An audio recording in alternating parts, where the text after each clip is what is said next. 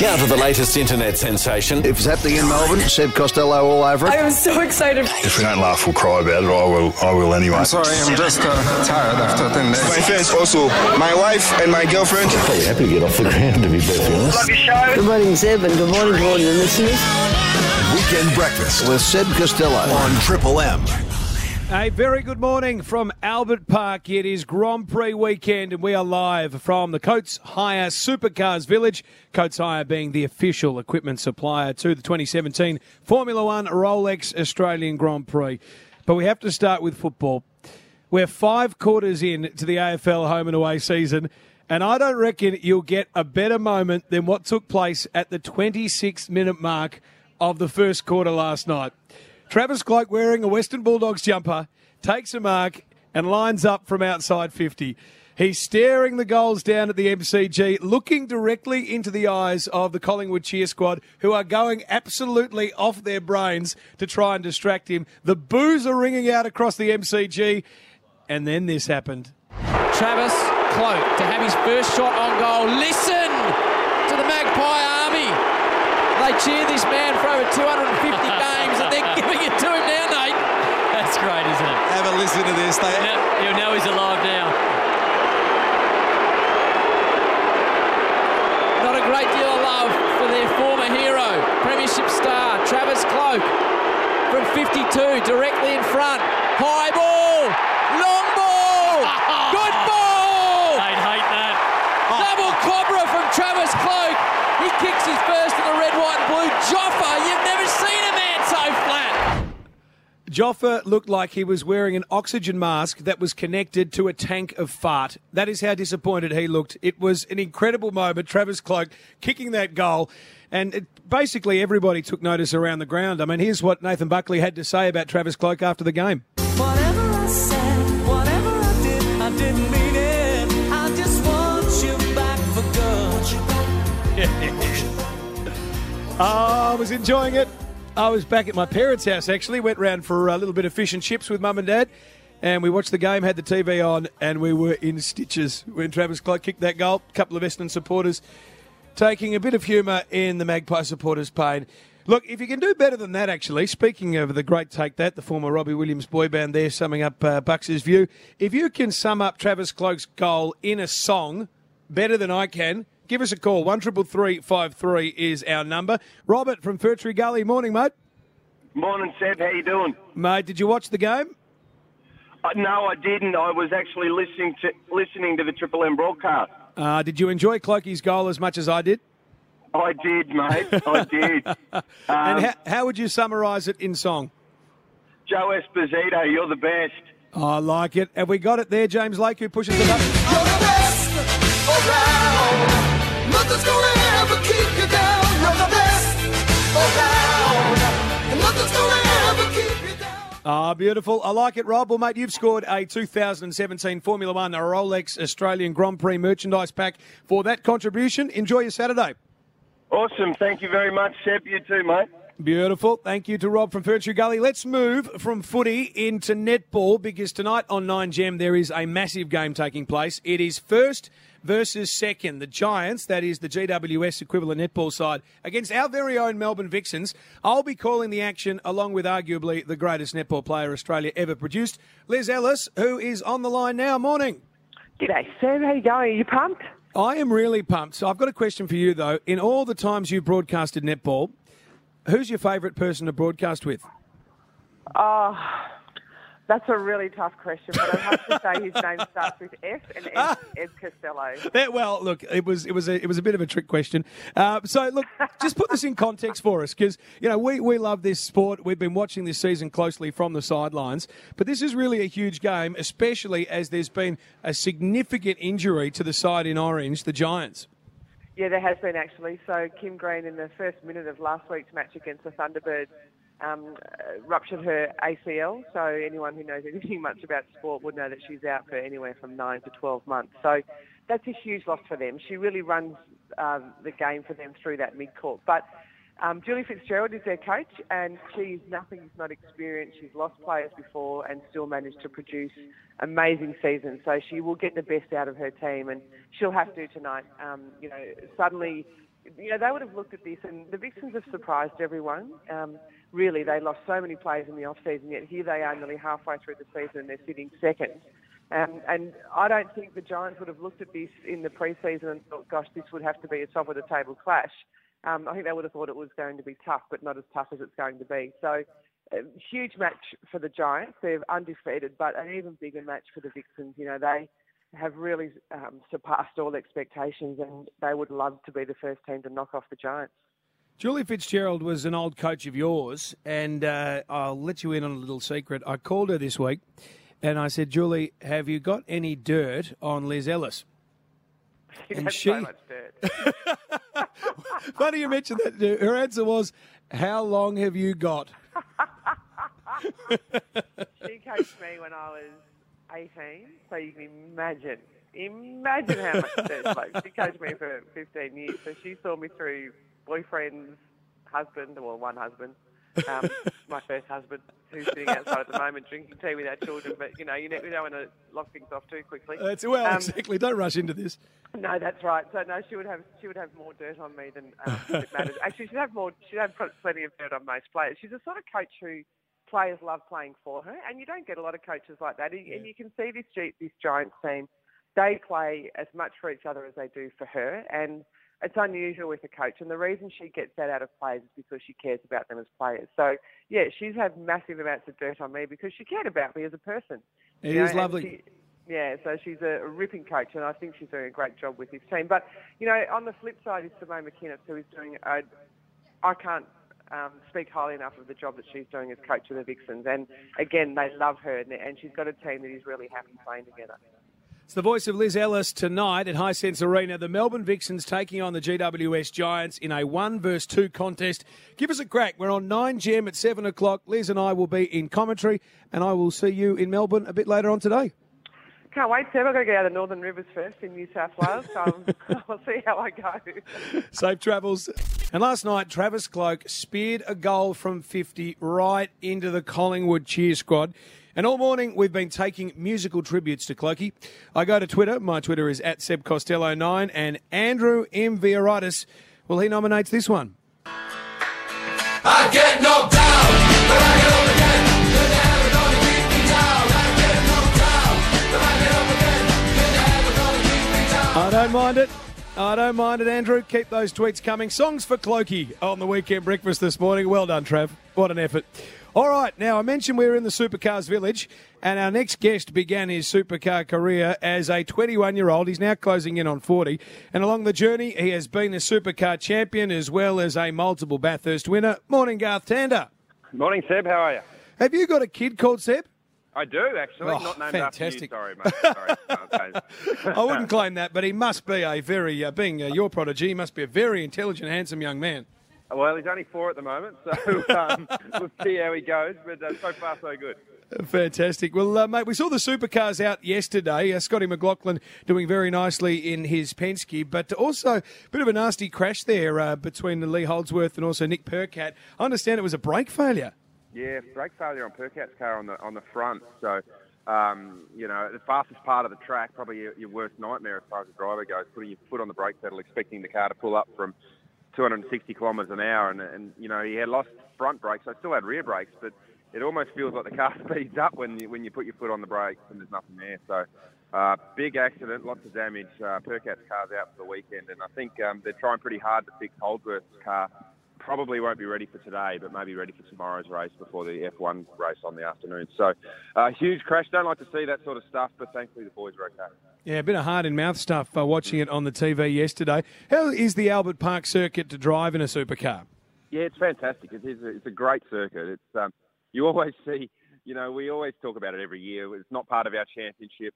Um, so you always say, oh, look, you know, we're not, we're not going to try too hard. We're going to look after the cars. And then the green lights come on. We all go as hard as we can. And it's always fantastic racing. So it does. It produces great racing for the supercars. There's plenty of opportunity for us to pass here.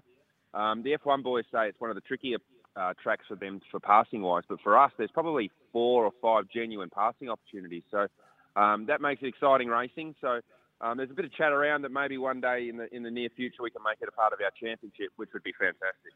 We're talking to Garth Tander about the Supercars Championship and the fact that they have a couple of races here on the schedule during Grand Prix weekend. Uh, and, mate, you mentioned uh, the F1 boys talking about how it was hard to pass. Do you get a chance to bump into any of the F1 drivers while you're down here at Albert Park across the weekend?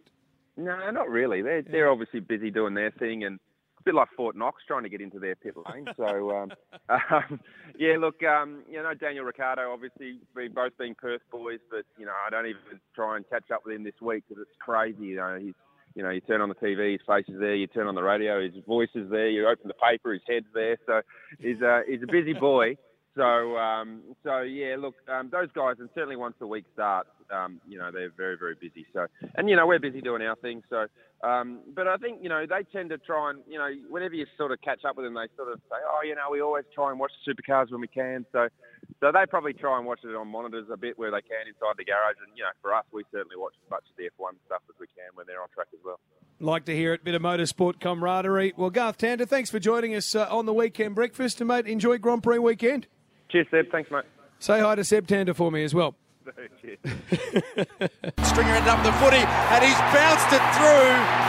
That's four straight to the dogs. Johannisen picked it up. Look at the leg speed. First clear of a tackle. He loves the kick, Johannisen. Pendlebury tight angle. 30 from home. Bontempelli swings it round on the right boot. Fasolo, mark this. He'll play on. He'll kick two goals in a row Fasolo. Travis Cloke to have his first shot on goal. Listen to the Magpie Army from 52, directly in front. High ball, long ball, good ball. I'd hate that. Double cobra from Travis Cloke. He kicks his first in the red, white, and blue. Joffa, you've never seen a man so flat.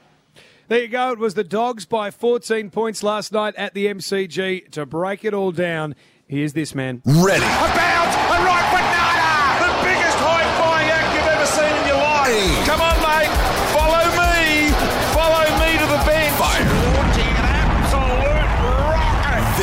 is Brian Taylor. Looks like I'm the only one to win a Coleman and be in a film. And this is Bristles Missing. Take your flags, stick them you know where. BT, good morning. And have you ever seen something more fun than Travis Cloke smashing a 50 metre goal into the Magpie cheer squad? Yeah, and he and he and he didn't quite get it either. So it was a it was a really uh, a really good kick in the end, and it was great. I wish he'd kicked the other one that he had an opportunity to at the end of the game, where he had an opportunity to absolutely seal the goal as well. So it was extraordinary, really. Look, I expect Travis Cloke um, said to go on and be um, a very very good player for um, for the Western Bulldogs this year. Well, he was doing it all last night. They were using him a bit in the ruck. Uh, he was down back laying big tackles, and of course the goal I mentioned. and that's what he that's all he has to do. See, um, even the people I work with, I know Wayne Carey thinks he's got to kick goals. No, I don't think he has to do that. He did lots of clever little tap-ons last night, tackles, as you say, pressure, a little spell in the ruck. If he can contribute in all of those different areas, just in a small way, when you're in a really good team like the Western Bulldogs, you don't have to be the hero. You just have to do your little job and fill your role. And that's something that he hasn't had the luxury of at Collingwood because, you know, the heat's been on him and everyone's expecting to kick four goals a game. Yeah, you mentioned tap-ons. And over the years, we've seen players come to mind, Michael Long, Cyril Rioli, who can flick the ball in various places. Last night, watching the Western Bulldogs, they looked like a side where 22 blokes were capable of little flick-ons that just made it through a Collingwood player and on to the next Bulldog teammate. It was really impressive.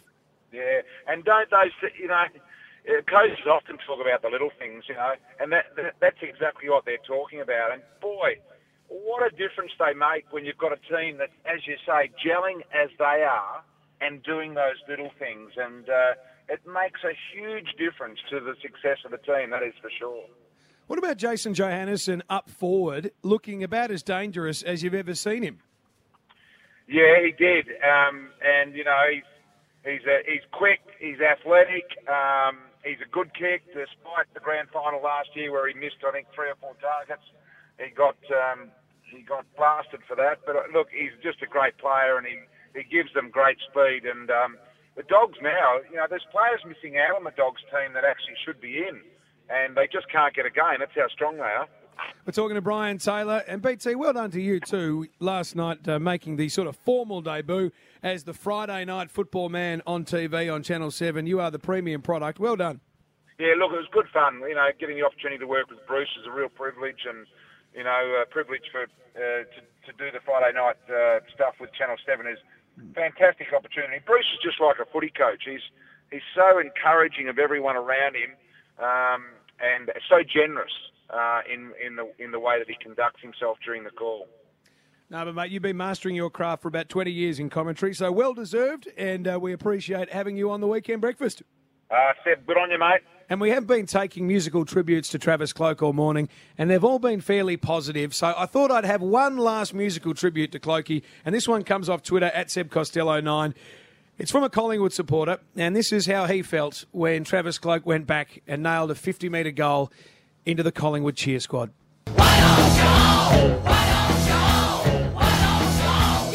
Cloaked.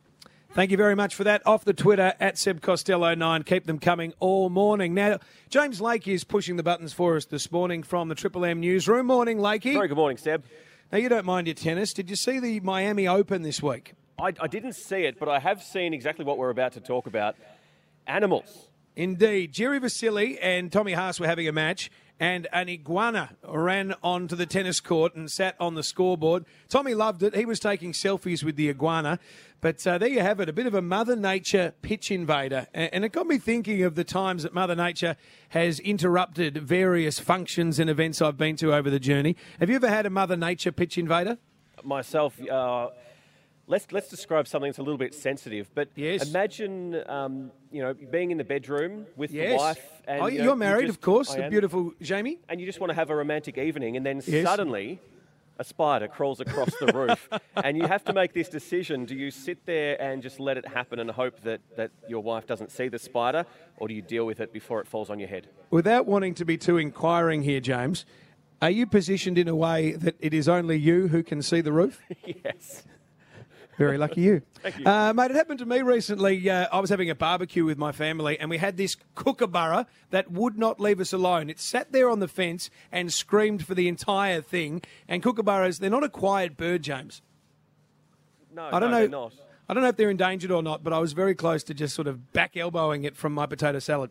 I think the rest of the world thinks kookaburras are awesome, the way they laugh, and they think they're a funny creature. But when you live with them in your, in your backyard, waking you up every morning, no. We were both over in Rio for the Olympics Yeah. last year as well. You may recall the capybara, those giant guinea pig looking like creatures. Yes. That also invaded the golf course over there, which was a That's surprise for right. golfers. Oh, did they look like they had rabies?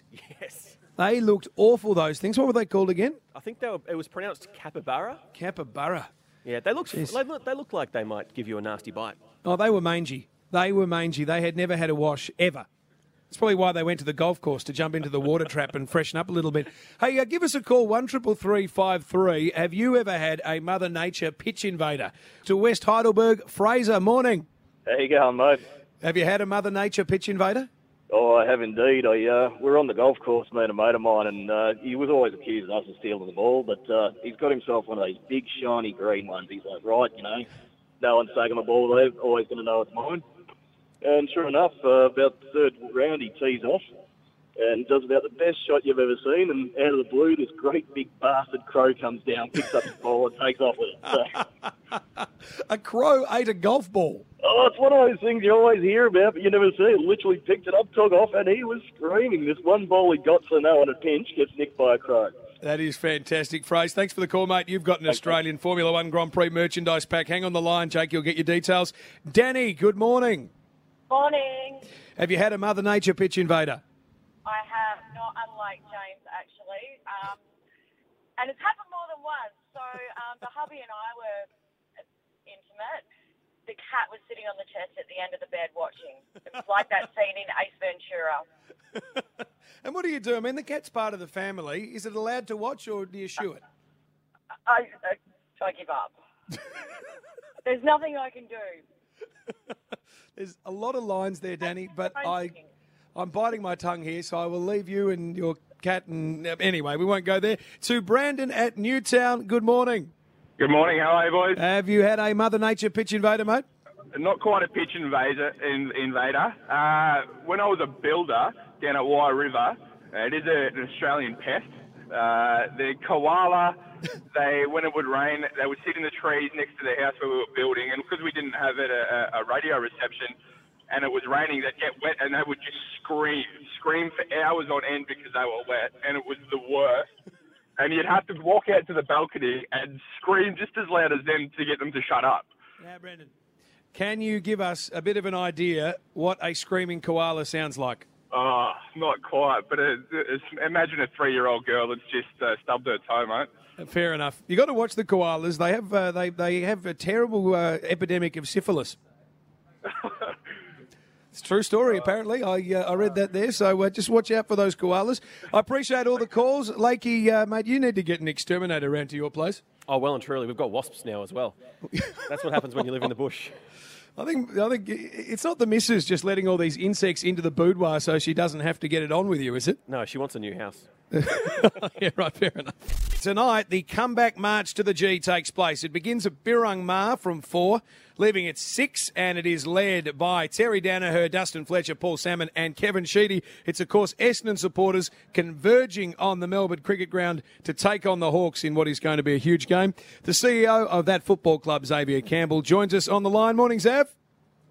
Thanks for having me. Mate, expecting some big crowds for the comeback march? Yeah, we are. I mean, obviously last year uh, we, we held a similar march in round two uh, for our first home game against Melbourne, and it was you know it was around fifteen thousand there. And you know tonight I'm not sure how many. Obviously, there's a lot of anticipation about um, our season ahead, and I think for the first time, you know, our fans get to focus on football unencumbered of you know a whole range of issues of the past. So you know, it should be huge. Last time there was a march, my mate Lawrence Mooney was at the front of it. And he was carrying on at the front of that group like he was the president of the football club, doing interviews with Channel 9, Channel 10, talking about how difficult the year had been for him, and altogether speaking on behalf of the club. Uh, is the Moon Man back this year? I think I'm not entirely sure, but I mean, we did have to sit him down after the match last year. I mean, he took his shirt off at one point, which was a little bit disappointing. But, but he's a, he's a good ambassador for the football club. He's a very funny man, obviously, and uh, he's always welcome in Essendon. He does love his bombers, the Moon Man. Now, uh, not just uh, will Paul Salmon and TD be leading the comeback march, of course, the players will have a new leader on the field in Captain Dyson Heppell. How's Dice been going? Yeah, he's great. I mean, everyone sort of sees him for what exactly what he is. He's a knockabout bloke. He's down to earth. You know, he's he's very humble. Um, he's very likable, and you know, he's he loves his mates. But he's you know, ultimately behind the scenes for us, he, he drives excellence. He's as professional as anyone, and he just wants to see this football club succeed. He's been an Essendon supporter his entire life, so he's a great ambassador for us. Now, it's at the MCG tonight where a lot of true Bomber fans prefer to watch the club. Of course, where Essendon were one of the first clubs to jump on board with Etihad Stadium and in many ways helped build that place by filling it with red and black. But there has been a bit of discussion I've been following between the club and the league and the venues about trying to get more Bomber games at the MCG. What's the true situation there? Yeah, I think uh, for us, like in the past, we've sort of made it known that we are open to playing more home games at the G. Um, but you know, that's sort of a bit dependent, underpinned by you know on-field performance, supply and demand, you know, simple equation of supply and demand around members and capacity and things like that. And you know, if you look at our supporters, I know Seb, you, you live uh, south of the river, so you're, you're in Toorak, so you, you speak for one one part of the population. Um, but we have a significant portion of our members through that northwest corridor, and you know, Etihad is equally as popular with our fans, given its accessibility. And I guess for us, over the next probably 18 months, you know, we'll sit down with the AFL, we'll look at what the vision looks like for Etihad Stadium, and they've got you know grand plans, and you know, if they can bring those plans to a reality, I think we'd be silly to sort of make a decision prematurely around what the future of our home game mix looks like. But there's no doubt that we love playing games at the G. It's the home of football. It's it's where finals football's played, and you know, our fans certainly love playing football there. And there's going to be a number one draft pick running around there tonight. Few nervous supporters about how the young man is going to go against those Hawthorn big bodies. Well, I guess know, it, it is a bit daunting in some respects. I mean, I was sort of mixed emotions on on uh, Thursday when I found out he was playing. I was super excited for him, um, but also the fact you put yourself in, in, in a, just any kid's shoes, you know, not just Andrew's shoes, but to be playing in your first AFL senior game in front of you know the MCC have changed their forecast to make eighty five thousand tonight. Um, you know, it's daunting, but everything, you know, every time I've come into contact with Andy, he's just calm, he's balanced, Um, he's very mature in his thinking, and although his body's not quite as big as those around him, his decision making has been, you know, we've seen that through the pre-season. He doesn't probably try and do more than what he needs to do. He just does, makes good decisions, and he makes them quickly. So I think he's, you know, Essendon fans should rightly be excited about uh, about Andy playing tonight. Andrew McGrath, we're talking about, of course, well, tonight, the comeback march to the G. Birrarung Marr at four, leaves at six with Terry Daniher, Dustin Fletcher, Paul Salmon, and Kevin Sheedy, leading a big pack of Essendon supporters on the MCG to take on the Hawks. The CEO of Essendon, Xavier Campbell, thank you for your time. Pleasure, Seb. I hope to see more Essendon games and, and hosting less uh, Western Bulldogs. I'll hold you to that. Somebody uh, tape that audio for me, please. Let's talk supercars, though, and our next guest will always be remembered for this fantastic moment in Adelaide back in 2014. Oh, I was an idiot. I, I slowed down too much, so I uh, I should have blocked him a bit better. But he got me, and then we went side by side. It was pretty good racing, and I don't know what happened on there. I, I just plucked her in first, gave some gentle. One of the great moments in supercars, but he's also an incredible driver and had a win yesterday. Morning, Scotty McLaughlin. Hey guys, how are you? Mate, how many times would you have heard that clip played back to you? a few times. I mean, it's one of those things where uh, I guess it, it's, uh, I don't know. Everyone found out sort of who I was at that point, and, and um, it's uh, yeah, it's it, it was a it's definitely changed my life. So moving Yeah. forward, I'm, I'm probably grown up, but it's all good. You got a trademark now, mate. Of course, that coming from Adelaide a couple of years ago, where you surprised everybody with an amazing performance driving against uh, a Jamie Whincup, if I remember. Now, mate, uh, yesterday on the first Supercars Challenge event, you were on top of the podium, so to speak. yeah, absolutely. It was a it was a great day, not only for me but the team. Um, Shell V Power Racing, we were, uh, had two one twos and one win for me, one win for Fabian, and um, you know probably was the most ideal ideal situation for our team. So um, moving forward today, we're going to try and do our best again, and we'll see how we go. This might be a loaded question given that you won yesterday, but would you like to see the Albert Park event added to the championship calendar for points? Yeah, oh, absolutely. And uh, yeah, a few little format changes would be fantastic too. Maybe like uh, two like bigger races, maybe on the Friday and Saturday night, and uh, something that's you know creates a bit of a spectacle and stuff would be fantastic. But uh, you know, it's, it's still pretty cool at the moment. But yeah, it would be fantastic to be a little bit cooler.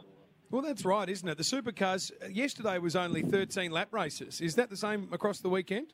It is, yeah. There's Yeah. two more of those, but it's it's not an. I mean, it's not enough for us. It's it, it, it, it's just a little showcase, and but I guess at the end of the day, that's sort of what it, what you know what we've got to only fight for because it's only a non-championship race anyway. Who's your favourite F1 driver? Oh, I'd have to say Ricciardo, but a close second would be um would be uh, Kimi Raikkonen. Yeah, you like Kimi? Yeah, I'm a big fan of Kimi. I think he's just uh, he's just a cool dude, and um, he drives Ferrari, and it's just really cool. Well, it is a fun weekend, and Scotty McLaughlin, it is great to have you as a part of it. Well done yesterday, uh, and enjoy the next few days at Albert Park. Yeah, cheers, thank you. And we are live from the Coates Hire Supercars Village. Coates Hire, of course, being the official equipment supplier for the 2017 Formula One Rolex Australian Grand Prix. And every now and then you can just hear the two seater F1 go past, and it screams louder than a bunch of teenage girls at a Bieber concert. It is incredible. But speaking of matinee idols, I caught up with the very handsome and very, very nice David Coulthard earlier in the week. Of course, a former race winner of Formula One, all round good bloke, loves coming to Melbourne and has a chat to Triple M every year. And I thought I'd start off with the new F1 regulations that have come in this season. Basically, they've made the cars fatter and faster, and I'll leave it to David Coulthard to explain. Well, they've basically what they've done is realised that Formula One lost a little bit of its you know speed and, and energy and excitement over the last few years because although we've gone hybrid, which means we've got this you know combination of the internal combustion engine and this big battery pack which gives us loads of power, nothing comes for nothing. So they've got heavy and they've basically gone a little bit slower than we used to have in the past. So what they've done is made the cars wider, which gives you uh, more stability in the corners. They've made uh, wider tires, which gives you more grip in the low speed corners, and they've given them bigger wings, which basically means you get more downforce. So all of that means the cars are faster. Terrific. It should make for a good spectator sport. I suppose you've got to make the, the tracks a bit safer too when you've got faster cars. Well, yes and no. You know, this has always been the, uh, the the thing that you know. On one hand, we never want to see someone be injured, but the reality is, motorsport is dangerous. Um, and you know, prepare your listeners for this: life is dangerous. Sadly, something Yeah. is going to kill us in the end. And Yep. um, you know, so we cannot wrap everything in cotton wool. But you know, we go to places like Monte Carlo. You know, I live there. I've been there for twenty odd years. Uh, I race around the streets of Monaco. There is no runoff. You know, you make a mistake, you you you whack into a barrier. So it's finding the fine line between uh, making it impossible to hit anything versus having the adrenaline rush of of knowing that you're you're having to sort of thread between you know the barriers and the curbs and all of the challenges that are there. So part of the attraction for the drivers is the fact that there is an element of danger. I'm going to put a proposition to you that some may say is a bit unfair, but it focuses on the Mercedes team. So Nico Rosberg wins the World Championship and then retires, bit of a shock to everybody. Lewis Hamilton stays there and they bring in Valtteri Bottas. Has Valtteri been brought in because he's not as good as a Nico to allow Lewis to be the number one man? Well, in actual fact, he's been supported by Toto Wolff, who's the motorsport boss for Mercedes, uh, for several years. He was sort of earmarked in the lower formulas and, and, and sort of you know financially supported through those early days. Uh, and positioned at Williams because uh, for those of, uh, of, of your listeners who who follow Formula One closely, they'll know that Toto Wolff used to be an owner of part of Williams, and he he was uh, affiliated with that team before he he went to Mercedes. So in many ways, it's a sort of realization of his longer term vision. He didn't expect Rosberg to to take a walk at the end of last year. Um, I don't even think Rosberg realised he was going to take a walk until he won the championship, but uh, he has. Um, you know, it would have been great, I, I, guess, for the sport if there was a headline champion already, like a, a Vettel or, or someone like that, that was positioned alongside um, Hamilton. But that said, Bottas, um, you know, is well respected within Mercedes. This is his chance. He may turn out to be a Hamilton beater. He doesn't know right now. He'll believe he can. We don't know because we haven't seen him up against Hamilton, but that's what makes the season, I think, interesting. Is Lewis still the best driver out there? Uh, he's definitely one of the best drivers. I think that if you were, um, you know, basically starting your own Grand Prix team, if you ended up with uh, Lewis in the car, if you ended up with Alonso in a car, uh, you know, Daniel Ricciardo, Max Verstappen, uh, Vettel, if you ended up with any of those guys, just to give you, you know, five off the bat, then you know you're in good hands because you they're all still exceptional. Alonso. I mean, obviously he doesn't have the, the car to, to No. really be up there, but he's still Yeah. a phenomenal driver. Yeah, he's he's exceptional. You just need to look at his performances last year, which don't really, you know, shine in terms of outright results because he's in a McLaren Honda, which is not performing. But every chance he gets to get stuck in, he he's he's one of those exceptionals, and that's the thing I always say. You know, when I'm working on on, on Channel Four television, the UK broadcaster, I'm always be, you know, they're all good drivers. Um, what we're looking for is exceptional, and it doesn't matter whether it's Formula One, whether it's Aussie rules football, whether it's cricket the exceptional performances is what inspires people to watch sport because we can all, you know, with practice be good at something, but we want to see these sort of, you know, wow, how did they do the, do that type of performance? One more before we let you go. Is Daniel Ricciardo a future world champion?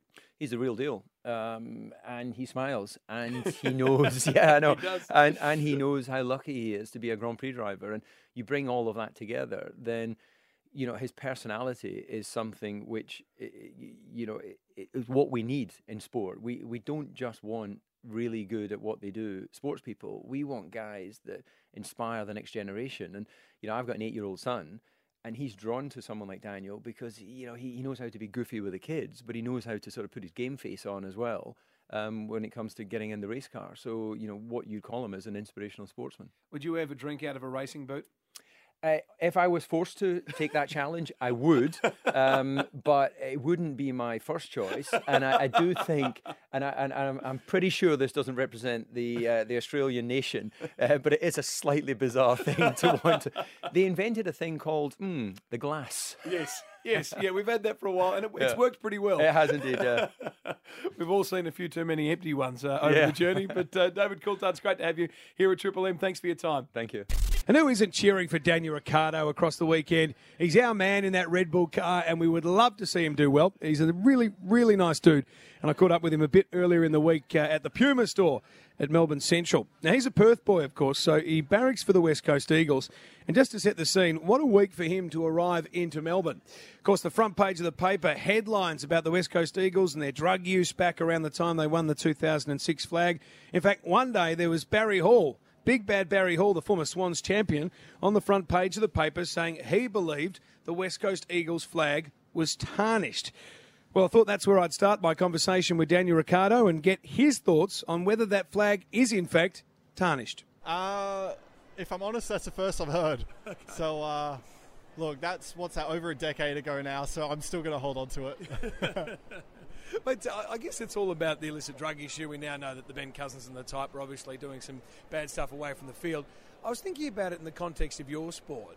And, well, of course, on one hand, you'd say it's ridiculous because it's illegal to drive on drugs. On the other, some people might say it increases concentration. Is it much of an issue in Formula One? it's it's never been an issue in F1 as, as far as I know, um, and we get tested so every day.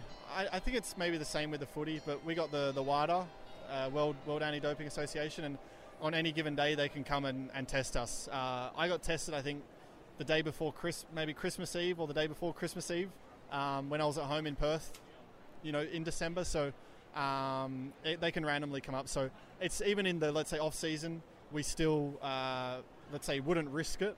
But uh, in terms of a performance point of view, obviously I've never tried, but uh, I I can't see anyone being tempted to go down that route. though. Are they friendly when the drug testers show up in Perth when you're on your Christmas holidays? Uh, it's business. I mean, they, they say good day, but it's like, all right, now drop your pants and give us give us a sample. So, uh, yeah, it, it's normally just a urine sample. So, which is all right because I don't really like needles. So, no blood tests, which is uh, a little bit easier. And you tested positive to Red Bull, I suppose. That's- there was a little bit of there was probably a bit of vodka as well in the system. it is Christmas. You know, what else would you do at Christmas time? So, mate, tell us about these fatter and faster cars we're hearing about. Do, can you tell as a driver that changes uh, have been made? Yeah, you can you can feel it like from from the fatter tires, you feel more grip. So like out of all the the tight corners, you can basically get to full throttle quicker. So you you have less wheel spin, more traction basically. So they accelerate faster, and the cornering speeds, like all the high speed corners, we can just carry more more speed. So like there was a corner in Barcelona, I think last year was around 220 kilometers an hour. This year it was like 260. So we're cornering quite a lot quicker. That means a little bit more commitment, but uh, more fun. Now, mate, I think viewers of F1 last year when Nico got up thought to ourselves maybe the Karma bus had just made its way onto the Formula One track uh, for, for dear Lewis. Uh, were there anyone in the drivers' fraternity that may have shared, shared that view? Um, I think like a lot of people were, were happy for Nico to, to do it. Uh, they they both had their, their moments. I'd say they both had their little in, in team battles and, and whatnot. Uh, a few little few little fits here and there, but uh, yeah, I think everyone was. It's always the same story. Like everyone wants to see someone different win. It's just natural. People like a change, and like when Red Bull was dominating, it was like let someone else win. And now that we haven't been dominating for a few years, everyone wants to see us win again. So it's natural. But uh, I think a lot of people were happy that you know Nico did it, and then yeah, went out on a high. Couple before we let you go, it's a lot of people's dream to drive an F1 car. Is there any vehicle out there, be it car or two wheeler or anything, you haven't driven that you would love to?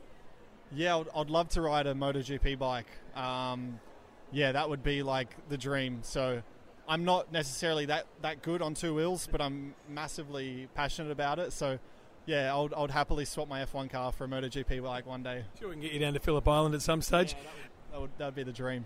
And mate, you started this whole shoey craze. You borrowed it off somebody else. I can't remember exactly who it was, but I remember you telling me in a previous interview. The Mad Hueys. That's right. Uh, mate, it's gotten so big, this drinking out of your shoe on the podium, they're now making shoey stubby holders. Have you seen them? Yeah, it's. Uh, I don't know what to make of it. Like I'm, I, in a way, kind of overwhelmed. Uh, but it's funny. Like I laugh because I never thought it would go as crazy as it did, and I, I was kind of worried. I was like, maybe some people completely hate it and say I'm disgusting and just a disgrace. But uh, everyone seems to have taken it on board, so I, I can't complain. It's nice. Far from it, mate. Does it taste okay? If you if you catch it early enough, it's good. Like whilst the champagne's still cold, it's good. Once once it starts going warm, then you get a bit too much flavour. So get it get it while it's crisp. Get it while it's fresh. Dan Ricciardo, it's always great to catch up, mate. Good luck uh, for the race on Sunday when uh, when it all happens, and we appreciate your time on Triple M. You're welcome. Cheers, guys. Thanks for having me. Daniel Ricciardo there from the Puma store, Melbourne Central. Caught up with him earlier in the week, uh, and now I'm thinking about whether I just want to sip my latte out of my shoe this morning because he does sell those shoeies as being a particularly tasteful way to consume your beverage.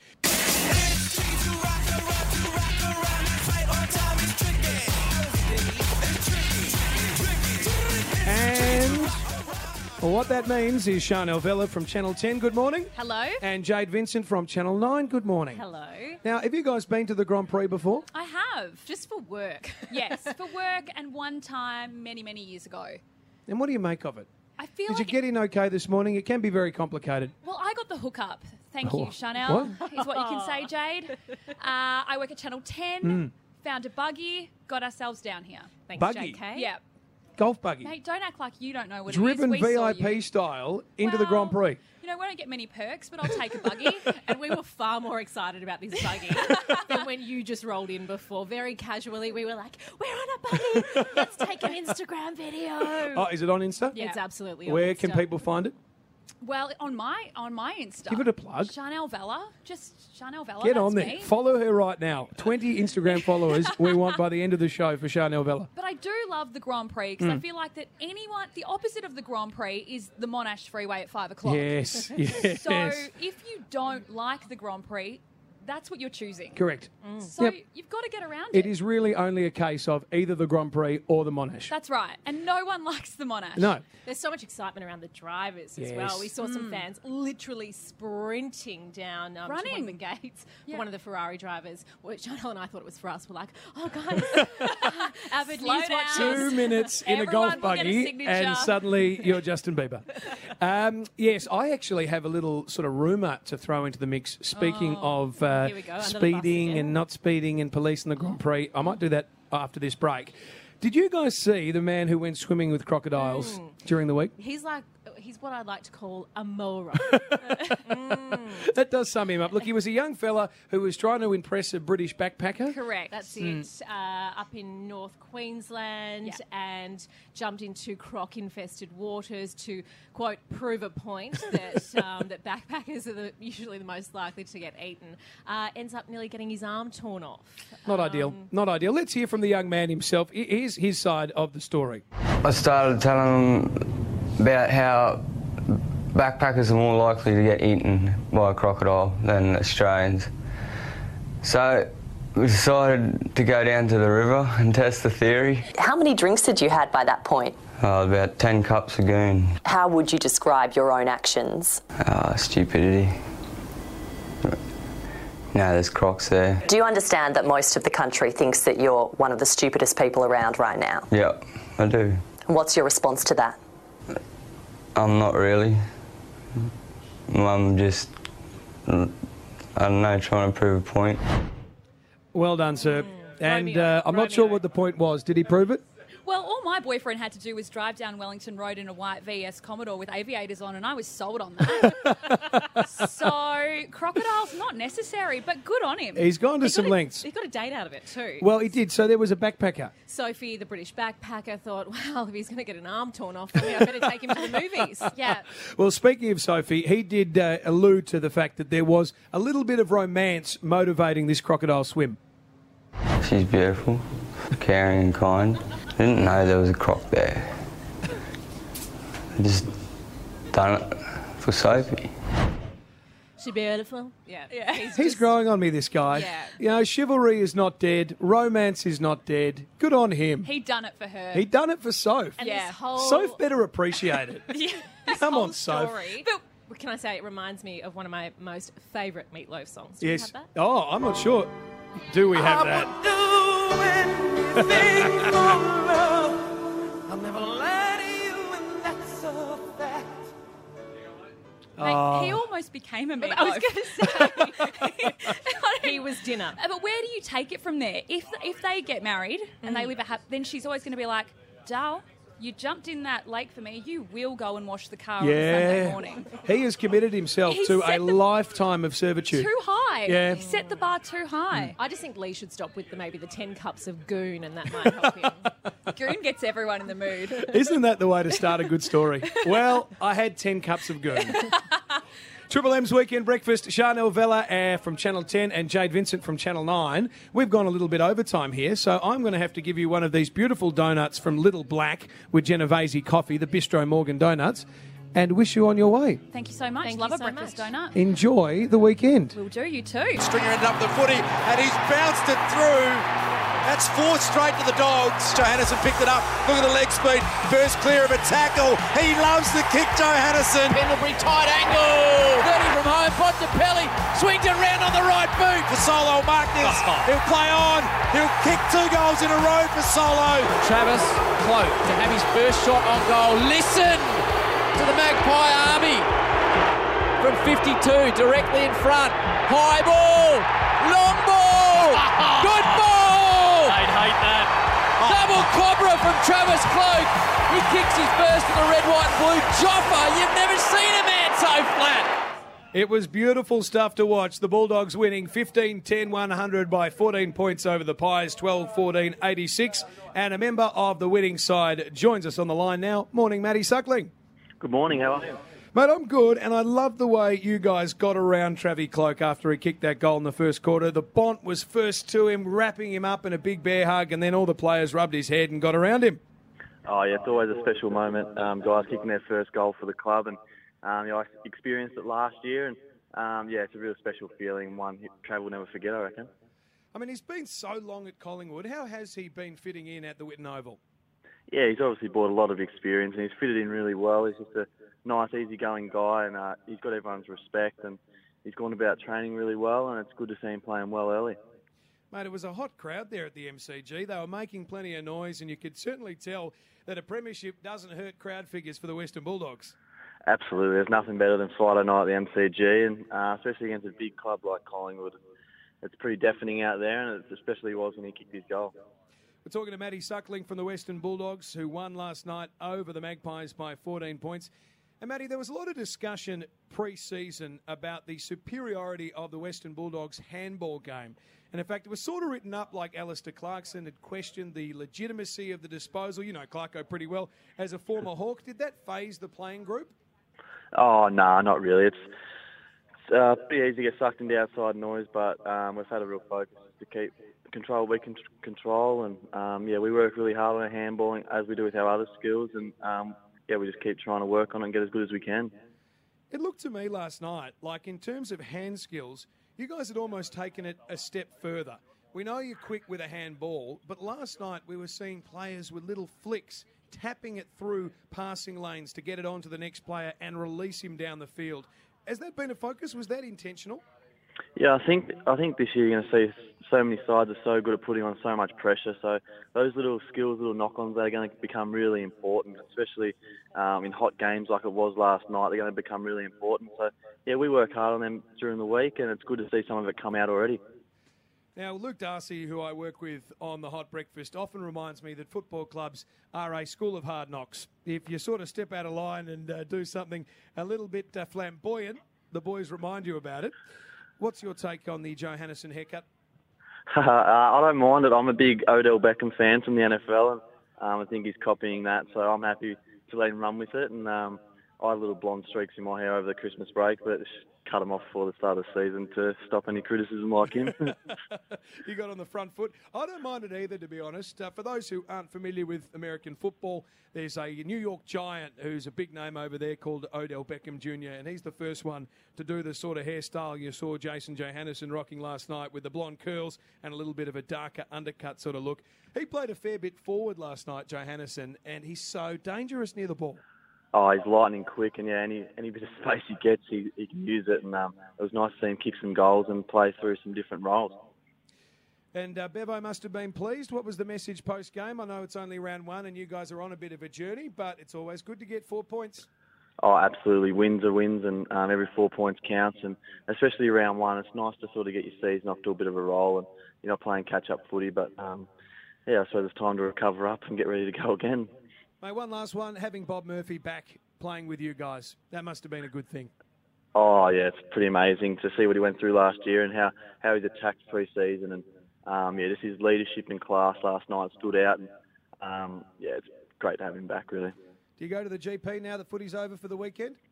I've never been, but going for the first time today, so um, yeah, hopefully it's not too bad, and then yeah, might go catch the old Hawks mob against the Bombers tonight. Uh, mate, well, you'll love it. Drop by the Supercars Village and come see Formula 105.1 Triple M. We'd love to see you. Matty Suckling from the Western Bulldogs, appreciate your time. Cheers, thanks for having me. Cheers. Uh, that is Matty Suckling. And that is the weekend breakfast for another Saturday morning. Thank you for being a part of it. We were here for Coates Hire and, of course, for Pedders, the expert in undercar. No bull, have a sensational weekend. And three words go, Daniel Ricciardo.